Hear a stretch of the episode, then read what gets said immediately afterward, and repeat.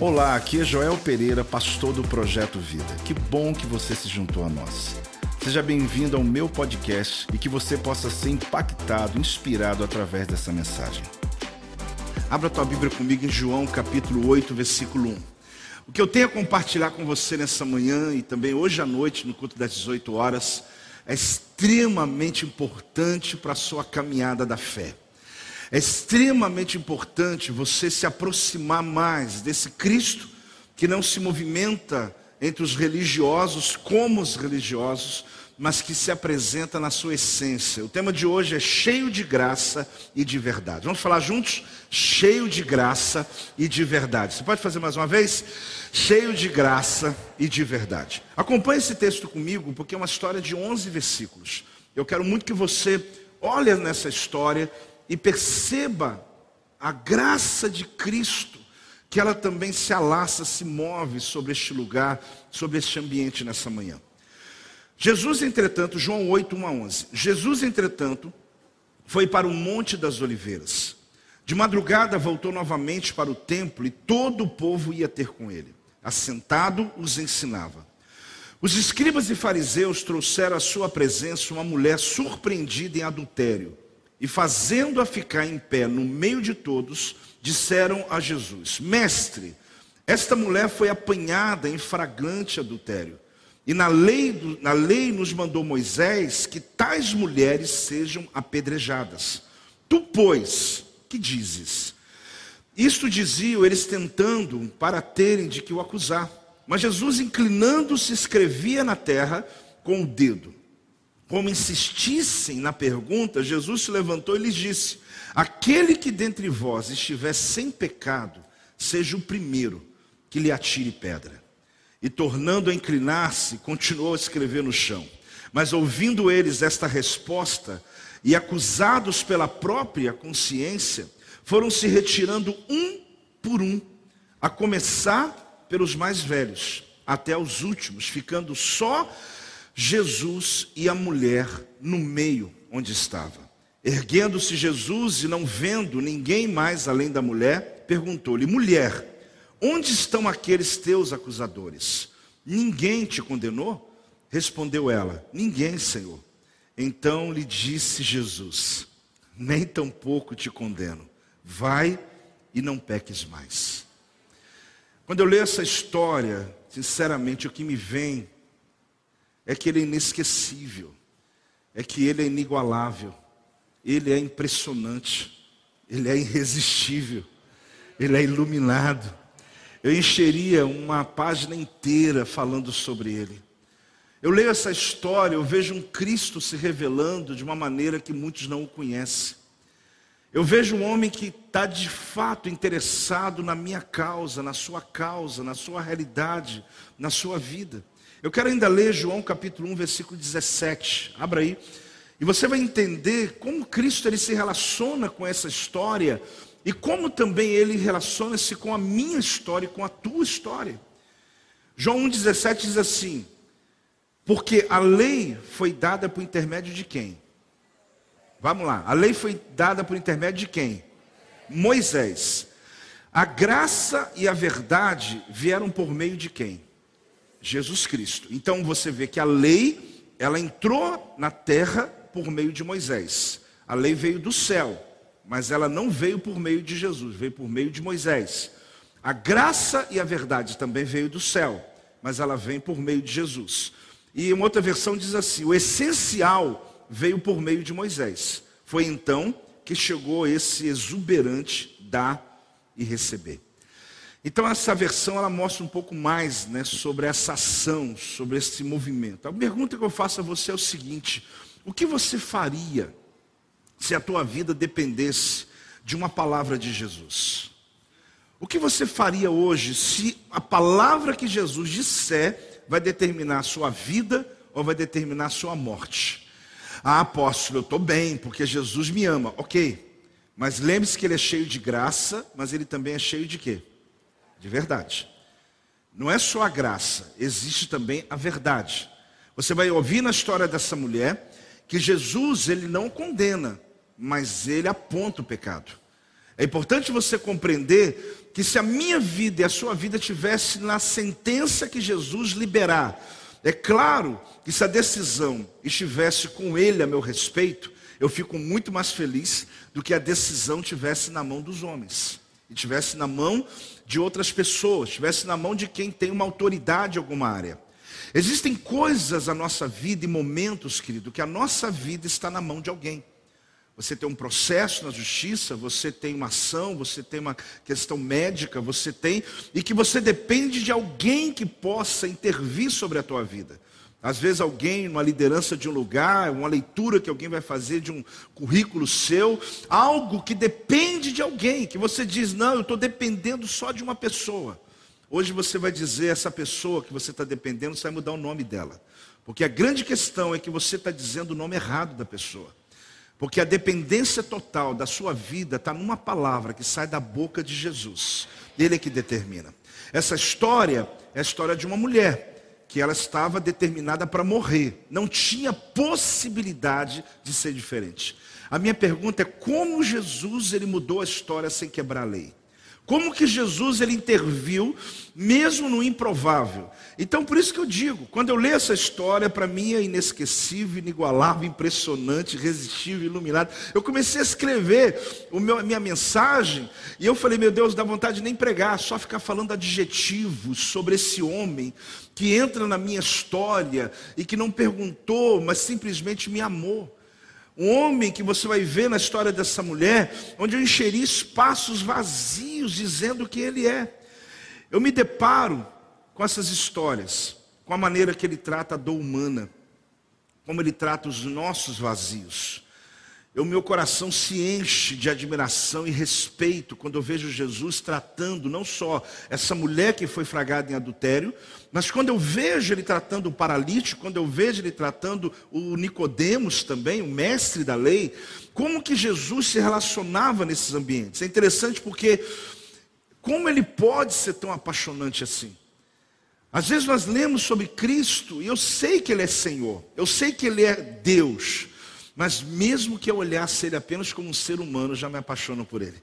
Porque a maneira que ele se interessa, a medida da graça, querido, é a mesma da verdade. Fale comigo. A medida da graça, junto comigo, vamos lá. A medida da graça é a mesma da verdade.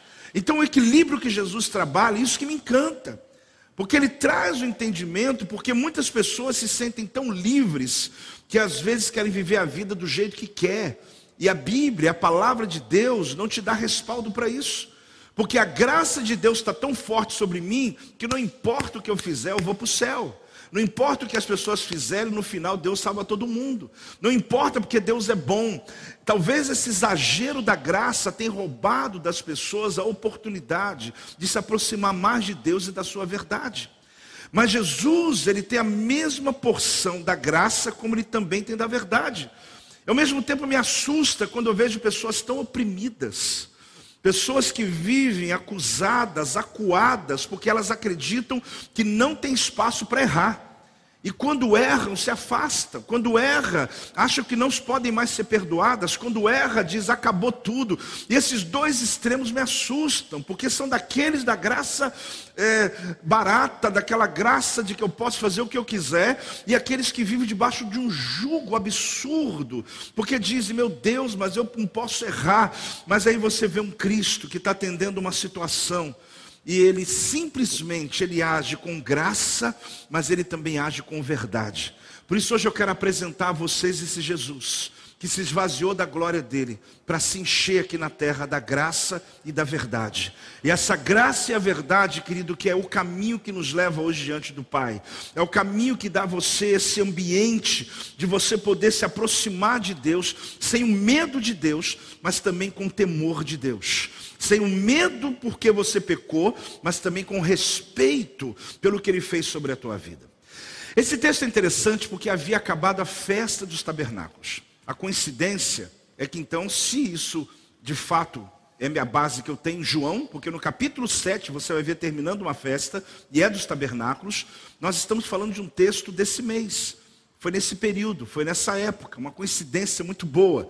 Mas o que importa aqui é que Jesus, ele estava ensinando ah, alguns peregrinos que tinham vindo para Jerusalém.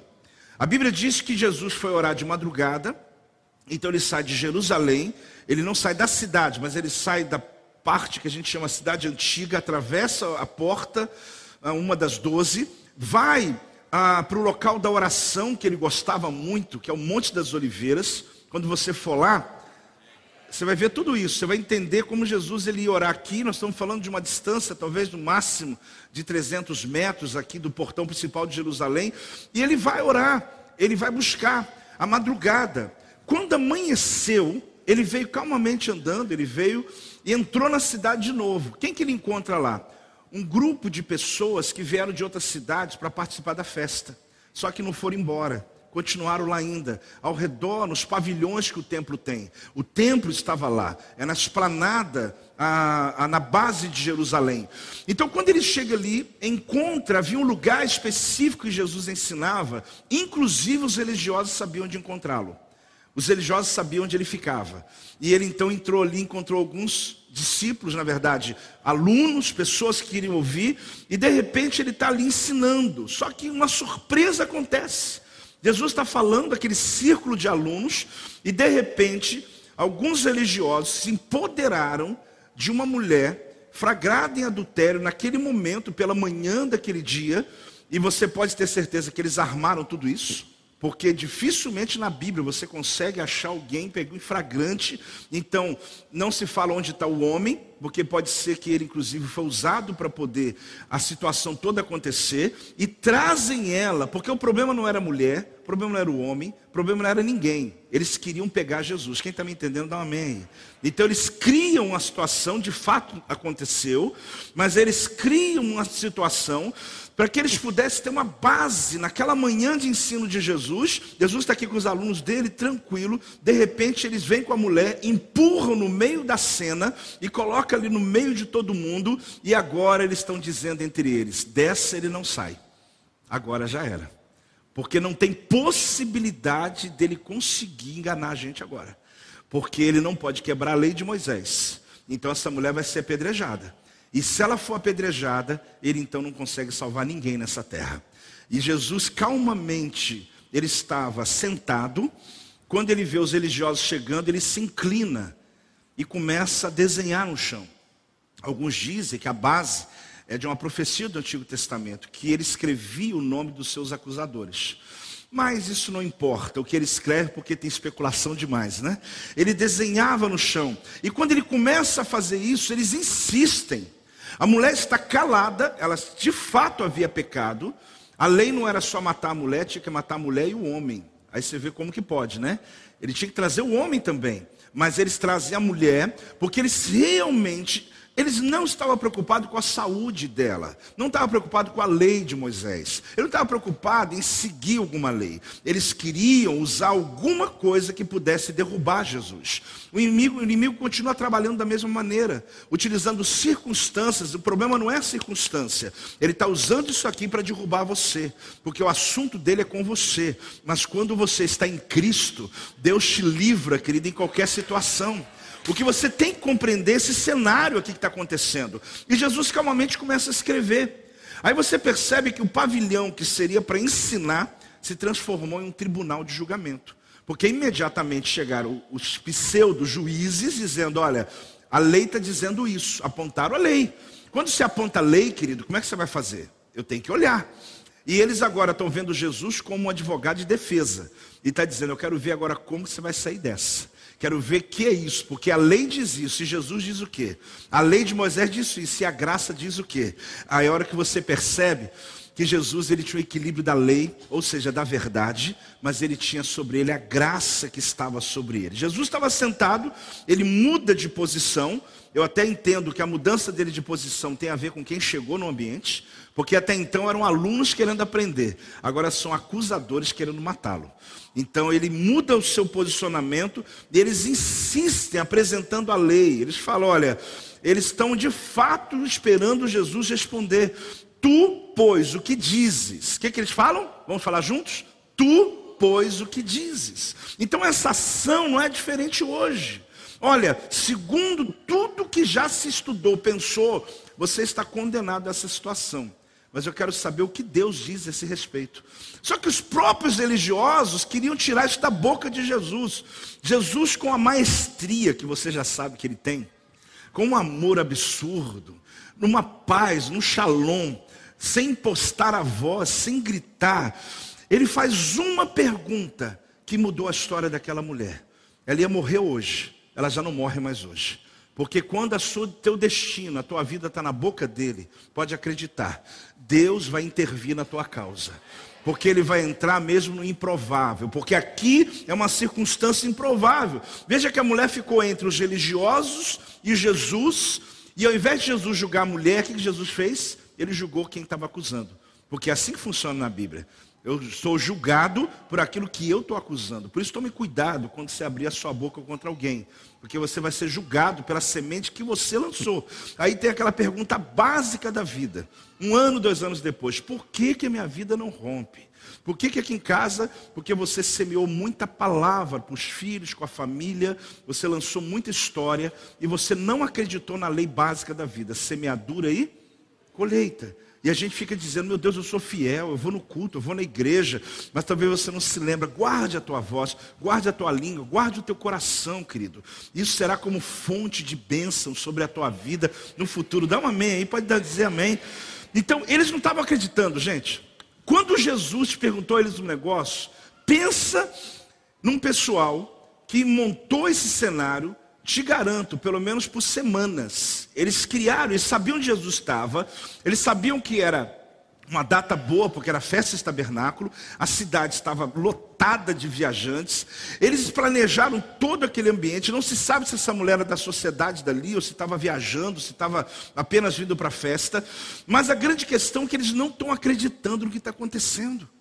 Eles não estão acreditando que aquela mulher ia sair de lá absorvida e eles saíram condenados. Eles não acreditaram, depois de armar toda cilada contra alguém, e eles saírem dali na pior e a mulher sair na melhor. Amado, as pessoas aí fora não vão acreditar. Eles vão ficar pasmo quando Jesus entra na tua história. Quando armarem contra a sua vida, quando inimigos se levantar contra você, eles não vão acreditar na sua história, porque você não guerreou, quem guerreou foi o próprio Senhor pela tua causa. Você se manteve. Essa mulher, ela estava errada? Sim, ela estava errada.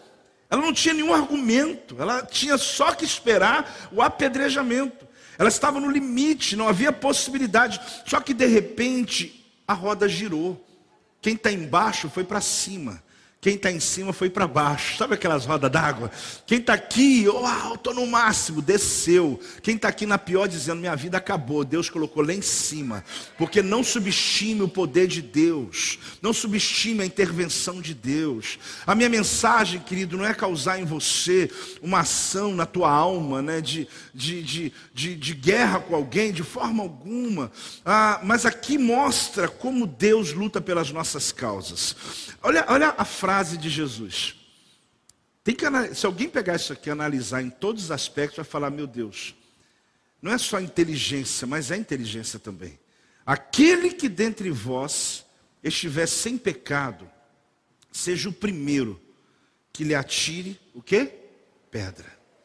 Aquele que dentre vós estivesse. Olha, Jesus está escrevendo, eles estão insistindo, ele se levanta a mulher está aqui no meio da roda, os alunos dele estão calados, e ele olha para os religiosos e fala assim: Quem dentre vós aí não tiver cometido, eu vou te dar uma dica, o que Jesus está querendo dizer, esse pecado, não é qualquer pecado, não.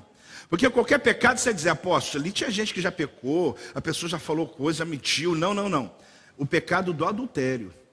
Ele falou: se algum de vocês aqui nunca tiver feito isso, aí agora que você se assustou, né?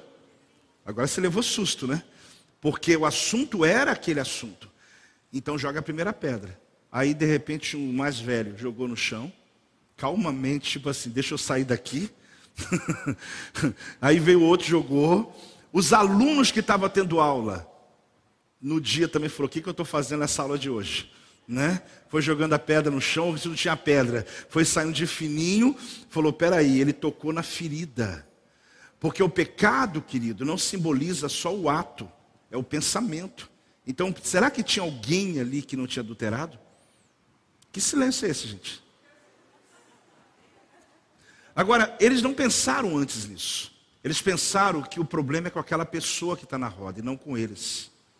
Eles acharam que o problema sempre é do vizinho. O problema é de quem chegou aqui na igreja.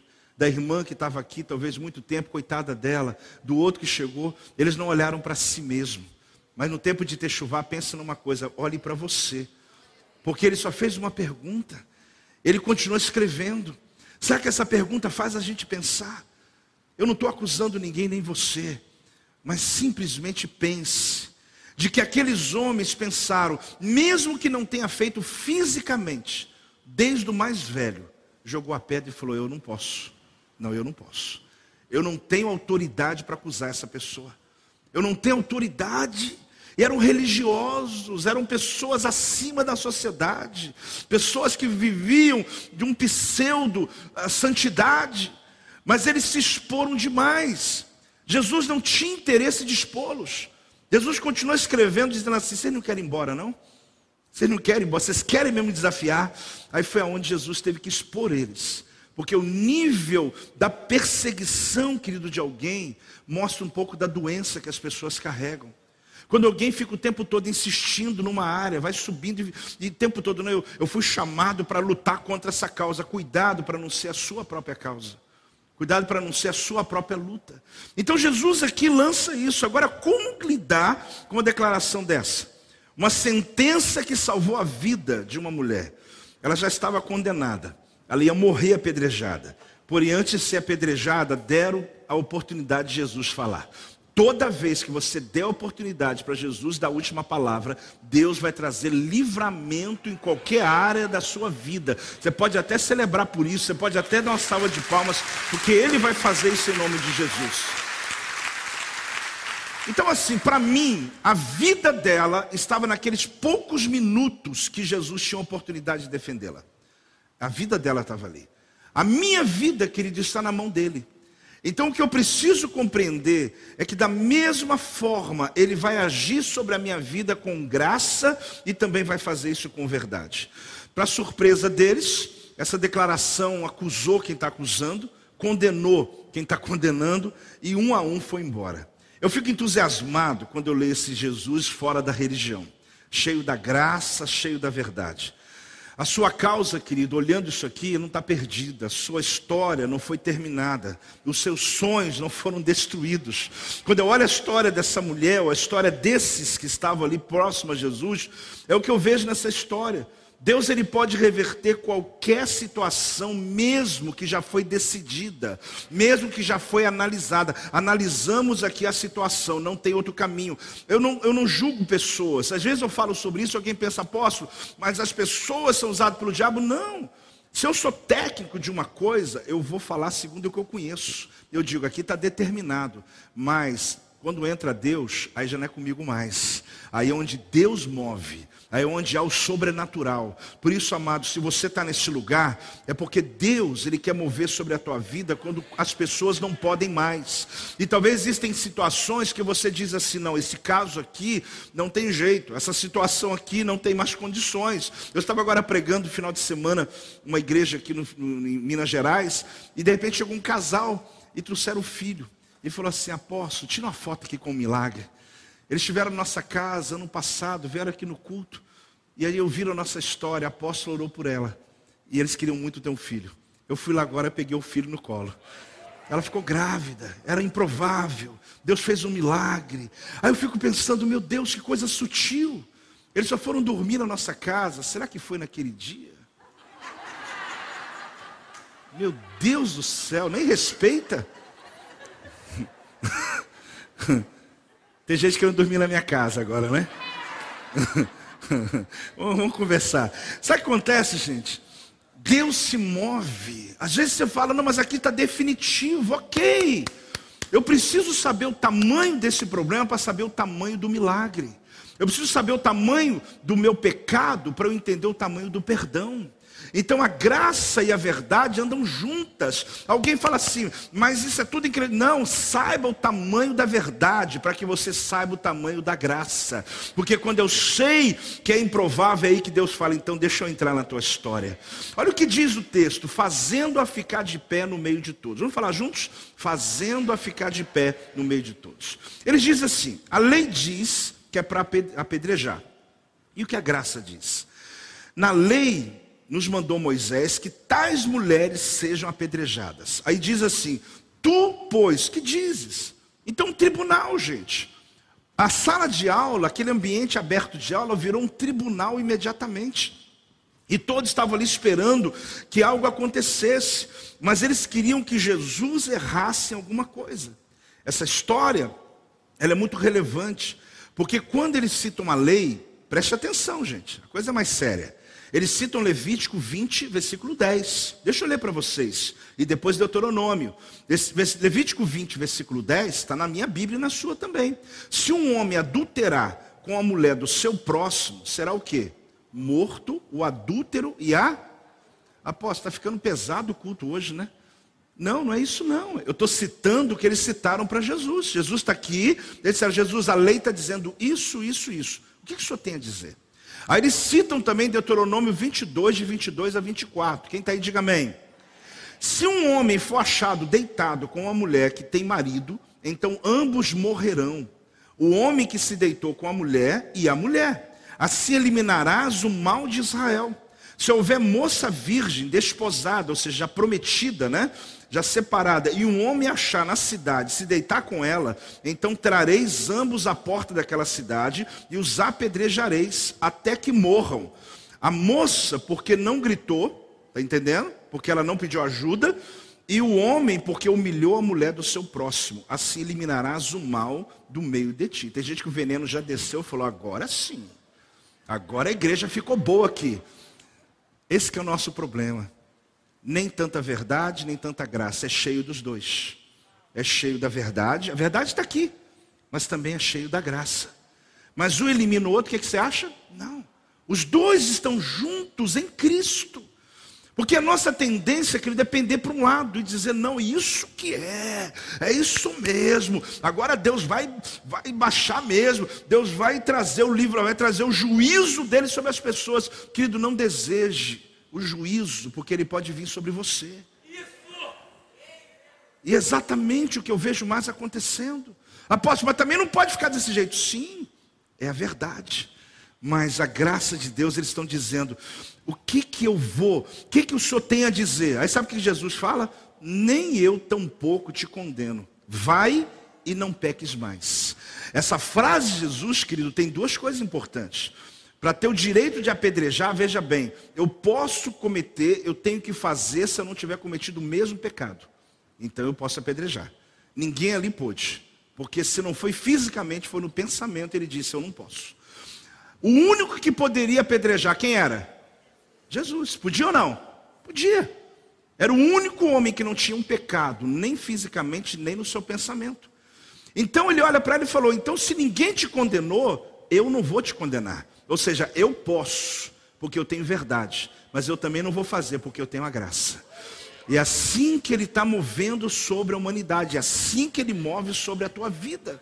Isso não me dá o direito de viver pecando, dá o direito? Não mas ao mesmo tempo não me dá uma vida oprimida, com medo, assustado, dizendo que eu não posso mais voltar à comunhão com Deus, porque é algo que eu fiz, e não me refiro apenas a esse nível de pecado, porque aí entra uma ação na mente, né? adultério, não, em todos os níveis de pecados que cometemos na vida. Há uma ação de Deus aqui. Então a questão, nem os alunos, gente, nem os alunos que estavam antes, o que aconteceu aqui nessa história? Uma pergunta que desnudou os religiosos. Em vez de julgar a mulher, Jesus julga os juízes. ele não julga o condenado, ele julga o juiz que condenou. Ele é o Senhor, ele é o juiz de todas as coisas. Eu trago isso aqui, querido, para te dar uma base espiritual que Ele é o juiz, Ele é justo, e sobre aquilo que você está sendo oprimido, Ele entrará na tua história. Ah, apóstolo, mas eu já estou já como aquela mulher, sim, ela ia morrer, mas Jesus entrou com uma palavra que interviu naquela condição. Deus manda dizer para você nesse domingo, manda dizer para você nessa manhã, que todas as áreas da sua vida que você está sendo subjugado, que você está sendo apequenado, que você está sendo exprimido, oprimido, está tá vivendo com opressão na mente, na alma, acusações contra você. O Senhor tem uma palavra de libertação, de livramento, que vai absorver, vai, vai abençoar você. Olha, eu fico olhando olhando isso, só Jesus e a mulher, ficou só os dois, acusada, naquela condição que ela estava, e Jesus, o único que poderia fazer alguma coisa, ele chegou ali para ela e a liberta. Ela veio presa pelos religiosos e ficou na mão de Jesus que a solta. Porque agora ele tem a última palavra. Que fique claro que não se trata de acusadores não ter nenhum tipo de pecado. Se trata deles não ter o pecado que Jesus estava sinalizando. É interessante porque ele fala assim: Eu não a condeno. Vamos falar juntos? Eu não a condeno. Essa frase está carregada de libertação. Ele está dizendo o seguinte para ela: Deixa eu te traduzir o que Jesus falou para ela. Agora vai e abandona a sua vida de pecado. Ou seja, você é uma pecadora, o que você fez é pecado o que você fez está errado, mas eu não te condeno. Porque também você olha assim e fala, Jesus liberou a mulher. Não, não, não, não. Ele trouxe a verdade primeiro. Porque ele está dizendo, alguém te acusou? Ele está falando que havia um pecado sobre ela. Eu não te condeno, a graça, mas vai não peques mais, a verdade. Porque quando eu consigo entender isso, eu consigo entender essa mente. É um caminho que ele está dizendo para ela, vai. O que, que ele diz para ela? Vai. Ele está despedindo ela da acusação e levando ela para uma vida de liberdade. Ele está dizendo, vai. O vai dele é exatamente isso. Olha, você está livre. Você não tem esse peso. Você ia morrer agora, mas você vai voltar para sua casa, mas tem a chance de nunca cometer o que cometeu.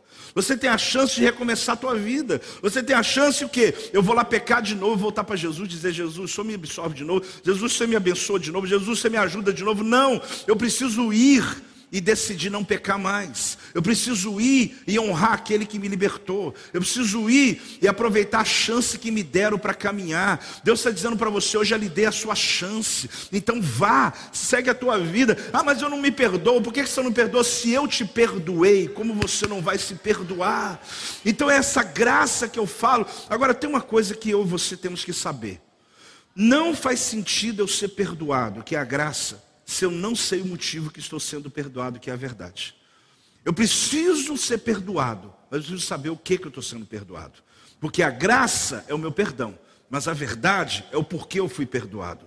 Antes de haver a conversão, é preciso haver convicção da culpa.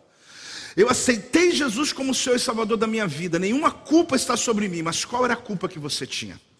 O que de fato oprimia a sua vida? A gente ouviu testemunhos hoje, esse último então, que mostra um pouco essa trajetória de alguém passando por um processo. Mas chega a hora que tem que tomar decisão. Ah, eu parei de beber porque eu virei crente. Não, porque eu quero ter uma vida eu não quero andar na depressão, não quero andar porque era uma pessoa que dependia disso. Aí então você vai vendo a história de cada um de vocês. Não se cria doutrinas, mas é a posição que eu tomo diante da minha busca.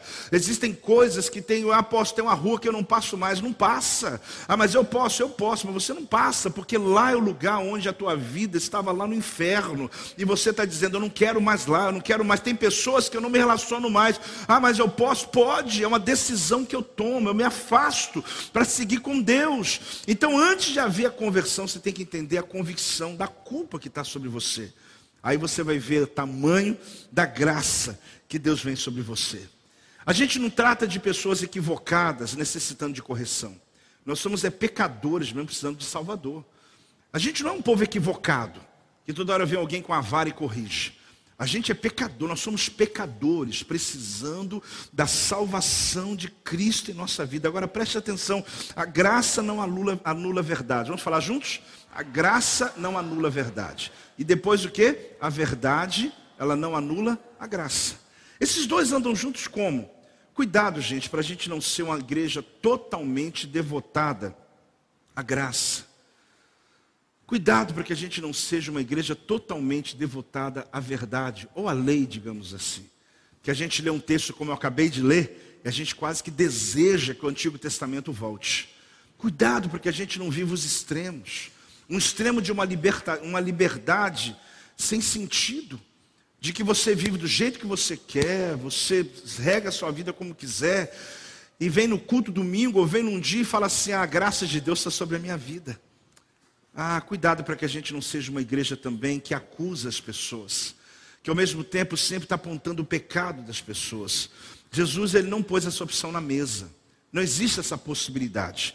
O modelo de Jesus era uma dose completa da graça, uma dose completa da verdade. Tem se usado a graça para banalizar o evangelho e a verdade para colocar medo nas pessoas. É interessante. Fale comigo assim, não olhe. Fala de novo, não olhe. Você sabe muito bem, eu já ensinei isso, que o nosso cérebro ele não está pronto para o não, né? Eu, esses dias mesmo eu falei sobre isso. Isso me encanta muito saber, porque quando eu não sabia, eu não sabia discernir muito bem como fazer um projeto da minha mente libertar de algumas coisas. Quanto mais eu digo não, mais ele cresce. Eu já disse, quando você quer esquecer uma pessoa, para de falar não quero pensar, não quero pensar, que vem a fotinha, vem o nome, vem história. Porque o nosso cérebro trabalha como? Ele constrói a imagem para depois apagar. Só que o problema é que às vezes nós trazemos à existência o tempo todo as lembranças ruins da vida. Então não tem jeito. A melhor maneira de você assegurar que uma pessoa não veja algo é você não falar isso. Mas se você quer muito que alguém veja alguma coisa, você fala, não olhe. Criança, o que, que faz? Fala, não olha, ele. Para onde? Né? Porque isso traz uma curiosidade, é uma coisa louca. Então o não, ele regeu a religião por muito tempo. A religião do não, do não pode. Eu não venho aqui fazer crítica, porque eu sou muito grato, todo mundo sabe que eu sou grato de onde vim, e a doutrina que eu recebi, do evangelho que eu recebi. Mas, gente, eu não podia ir no cinema. Sabe o que eu fazia? Ia. Mas é pecado no cinema? Não, não é pecado. Porque se tem uma televisão em casa ou tem no cinema, eu estou mudando de lugar. Havia algumas coisas que era proibido a gente fazer. Não podia tocar um instrumento como esse aqui, que é lindo, que é a bateria. Sabe a curiosidade que a gente tinha? Eu ia para uma igreja, eu ficava assim na bateria, falei, uau. Porque na minha igreja era proibido, porque era chamado instrumento que era usado ah, na macumba, se era das contas lá. A primeira coisa que eu coloquei no Projeto Vida foi um par de tumbadora, da Raul. Aí o pessoal pensando, por quê? Deve ser meu subconsciente dizendo, não pode, não pode, pode, pode. Mas não era nenhuma rebelião. É que eu não. Um pastor conta uma história no livro que eu achei bem interessante. Ele é filho de pastor, e ele ainda tinha o pai como pastor principal, e ele já ajudava a pregar em alguns cultos de domingo. Ele já tinha por volta de seus 25 anos de idade, então o pai dele, de vez em quando, colocava. E em Atlanta isso aconteceu. Lá atrás, mais de 20 anos atrás, eles decidiram mudar a rota da parada gay. A parada gay passava por uma rua da cidade. E ela agora foi decidida na prefeitura que ia passar numa rua e a rua era à frente da igreja dele. Você imagina? Lá na frente da igreja. Aí o que aconteceu? A liderança da igreja desesperada que a gente faz, que horas que vai ser? Vai passar exatamente no horário que o culto está acabando. O culto acaba às 11 horas da manhã. E aí, o que, que a gente vai fazer com os crentes? Você está saindo aqui da igreja aqui, está passando uma parada guia. Ali você fala, o que, que eu faço? Aí ele diz assim que o pai dele reuniu a equipe e falou assim: olha, nesse dia nós vamos sair pela porta de trás da igreja. Ele, jovem, tinha outros jovens na igreja, tinha um monte de gente, tinha os adolescentes da igreja, então tinha uma saída estratégica para a gente não passar na frente. E ele olhou aquilo e achou estranho, mas ele não podia fazer nada. Inclusive, ele ia, pregar de, ele ia pregar de noite, não de manhã. O pai dele quer pregar de manhã. Então, acabou o culto. A ideia qual que é? Ninguém sai pela porta da frente. Só que do outro lado, a mais ou menos uns 100 metros, do outro lado da, daquela mesma avenida, tinha uma outra igreja. E o pastor chamou toda a equipe dele e falou: Olha, nesse domingo, nós vamos acabar mais cedo, nós vamos para a rua para distribuir água para o pessoal que vai passar aqui na porta da igreja. E nós vamos, inclusive, colocar cartazes dizendo: hoje à noite tem culto e sejam bem-vindos.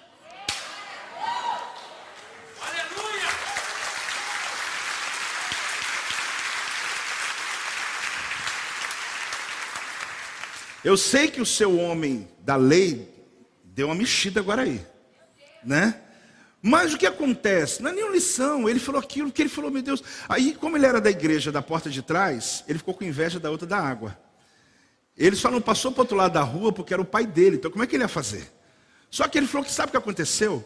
O pessoal saiu pela porta de trás. Não veja, não veja, não veja, não veja, não veja, não veja. O que quer dizer quando eu falo para você não veja? O que, que vai acontecer com você? Você vai correr atrás para querer ver. Só que quem estava distribuindo água, eu te garanto, muita gente nem está vendo nada. Estão vendo pessoas. Você está entendendo ou não? Eu acho que essa história, ela não monta doutrina aqui, mas ela faz a gente pensar um pouco ou não? É uma metáfora de alguma coisa que você tem que analisar na vida. Será que você é da porta de trás ou o indivíduo da água? Qual que você é? Eu acho que a gente é da água, Denilson. Eu acho. Eu, eu nunca aconteceu isso aqui. Nem estou torcendo para acontecer. Mas se um dia acontecer, nós vamos ser quem? Da água. E com cartaz dizendo: Seja bem-vindo, seja bem-vindo, seja bem-vindo. Por quê, irmãos? Porque quando eu leio Jesus é o que eu vejo. Então a minha pergunta para você, quando eu leio João 14, 1,14, abre comigo aí, João capítulo 1, versículo 14. Quem está recebendo essa palavra hoje aqui, querido?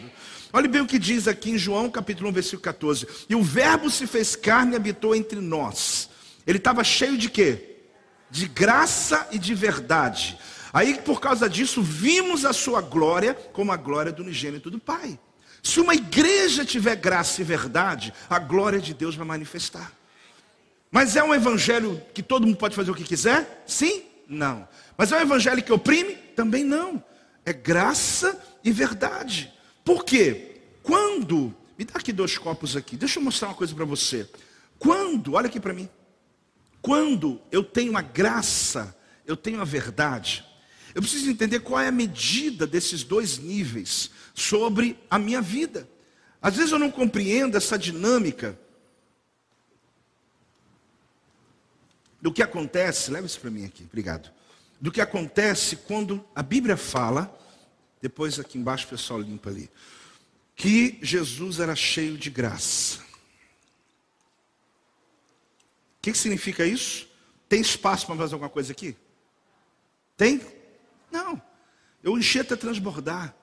Porque quando eu estou cheio da graça, não cabe mais nada. Mas Jesus também era cheio de verdade. Me traz mais água aí que se não tiver fé, não. Senão você vai arrumar um problema teológico aqui agora. Eu vou precisar resolver esse problema. Eu acho que minha live vai até dar mais número de gente agora. Mas acontece. Então o que acontece? Quando eu entendo o princípio, pode ser qualquer garrafinha daquela, por favor, querida. Isso.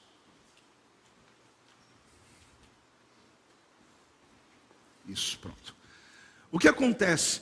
Quando eu compreendo um princípio que Jesus, volte aqui comigo agora, corta aí, vem comigo.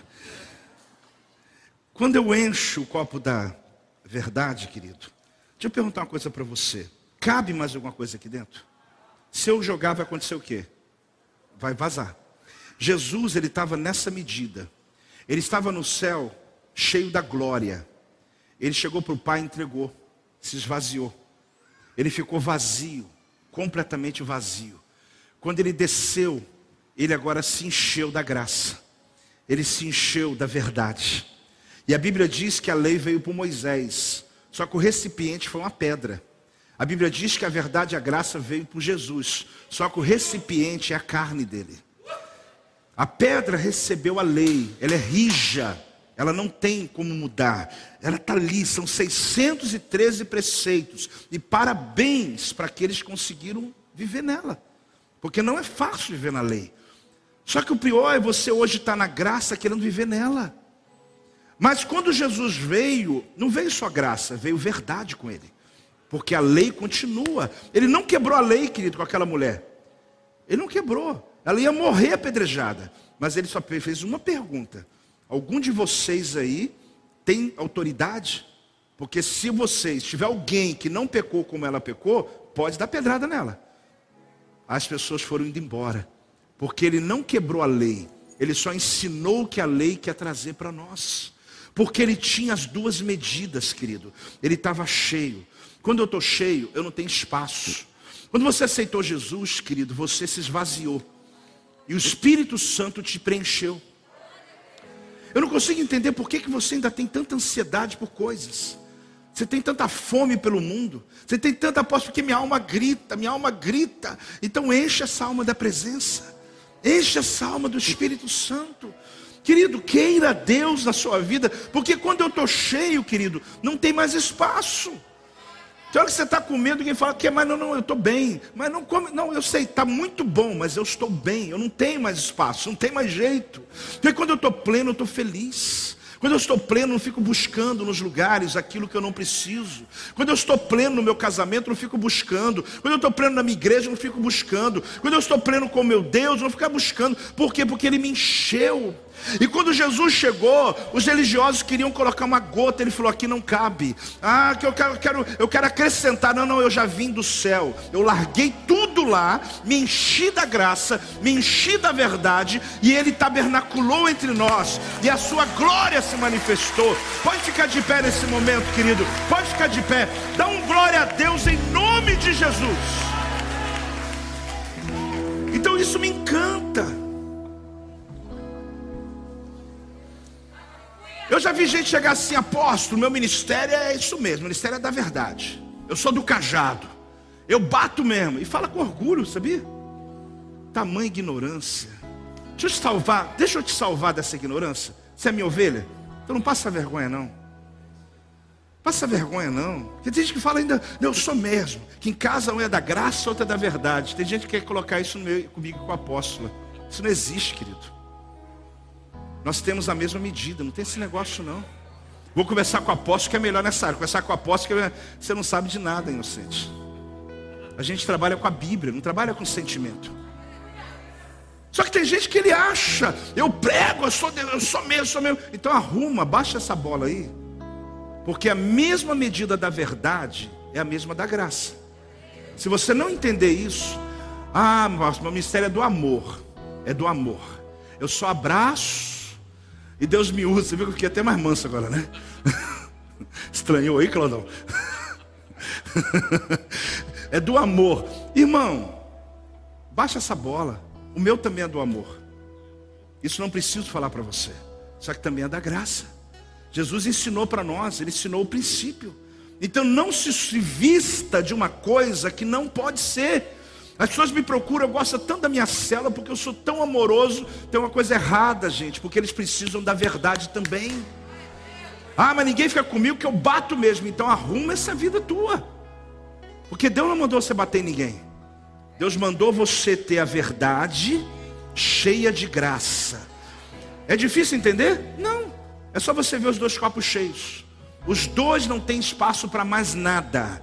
Eu vou agir na verdade, irmão. Você pecou, pecou mesmo. Você, olha, isso foi, foi difícil, machucou, machucou. Mas eu quero dizer para você uma coisa: mas Jesus, Ele te perdoa e Ele vai te abençoar. Mas não peca mais, por favor, vai, segura essa vida tua. Por quê? Verdade, mas a graça de Deus que está sobre você, que abençoa a tua vida, e por isso essa manhã eu vim pleno de Deus com o propósito de apresentar você Jesus Aquele que veio, que largou a glória dele, se esvaziou da própria glória e se encheu da graça, se encheu da verdade, e hoje a glória dele habita no meio de nós. De novo, celebre o nome do Senhor, glorifique, glorifique, glorifique o nome do Senhor.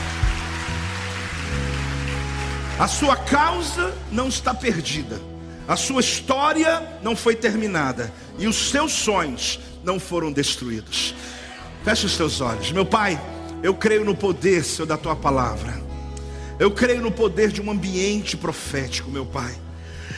Por isso eu clamo, Senhor, não só por aqueles que estão aqui, mas aqueles na sua casa agora.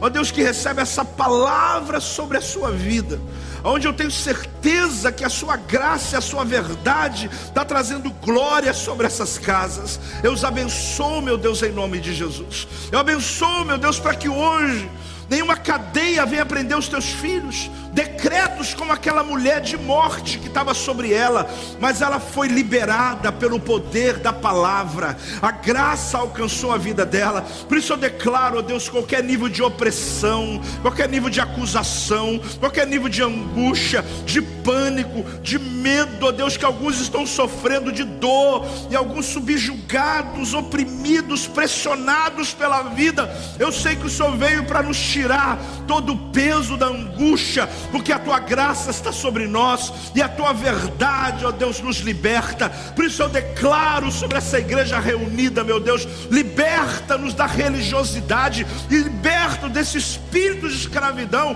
e leva-nos, ó Deus, a ser luz no meio das trevas, leva-nos a romper em nome de Jesus. Em nome de Jesus. A minha oração é que essa palavra possa se revelar para você mais ainda do que aqui. Que ela continue reverberando aí na tua mente e você coloque em prática na sua casa, coloque em prática na sua vida e todo o tempo da tua história.